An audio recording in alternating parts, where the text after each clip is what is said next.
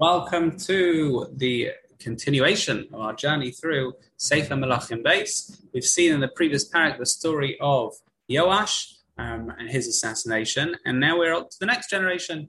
Here we have, we're moving from the king of Yehuda to the king of Israel. Here's Yehoachaz, who's the son of Yehu.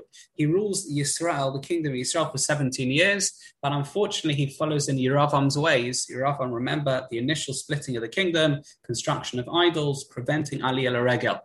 Hashem gives over Klal Yisrael, or the kingdom of Yisrael, to Chazael, if you remember the king of Aram. Hashem then supplies Yisrael with a savior, so it's called, called Yoash, um, this is the son of Yoachaz, um, not to be confused with King Yoash, who's the king of Yehuda. Again, we see same name for kings of Yehuda and Israel. This is Yoash, um, and uh, he rules instead of his father Yoachaz for two years. So you've got Yehu, you've got Yoachaz, and then you've got Yoash. Right? Not to be confused with Yoash, king of Yehuda. Uh, anyway, this Yoash defeats Aram. Uh, Yoash becomes king of Israel and rules for 16 years. And then he's got a son called Yeravam. Yes, recycled the old name Yeravam. He rules after him.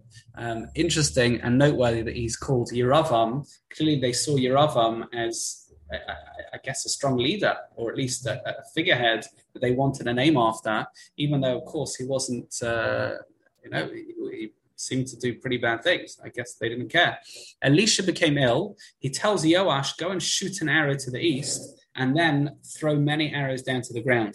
What he does is Yoash instead shoots three arrows to the ground, each symbolizing Jewish victory over Aram. Elisha says, no, that's not the way to do it. He criticized him. He says, had he had shot more arrows, he would have obliterated Aram, but he only went for three. Interesting how small symbols can be indicative of bigger things. The Ramban writes actually the reason why these prophets often had not only physical um, visions, but had to do physical things, you know, whether it was, uh, we're going to see later on in Navi, a belt or breaking a pot or things like this, is because you need to do something to bring the Nevuah to happen, to occur. In other words, the Nevuah, Hashem is saying something's going to happen up there, kind of in the high realms. To make it happen down here, you have to do something that it has some expression. Interesting, Ramban.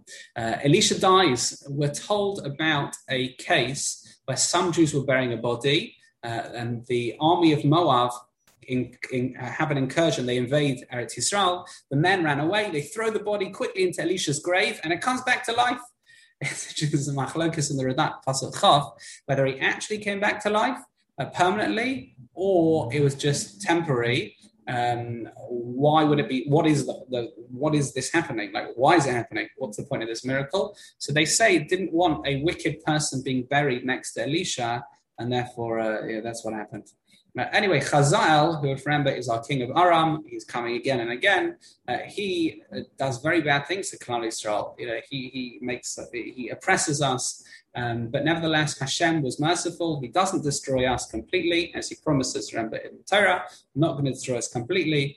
Um, and Yoash attacks Aram three times, regains lost land, and eventually fulfills Elisha's prophecy. See you tomorrow.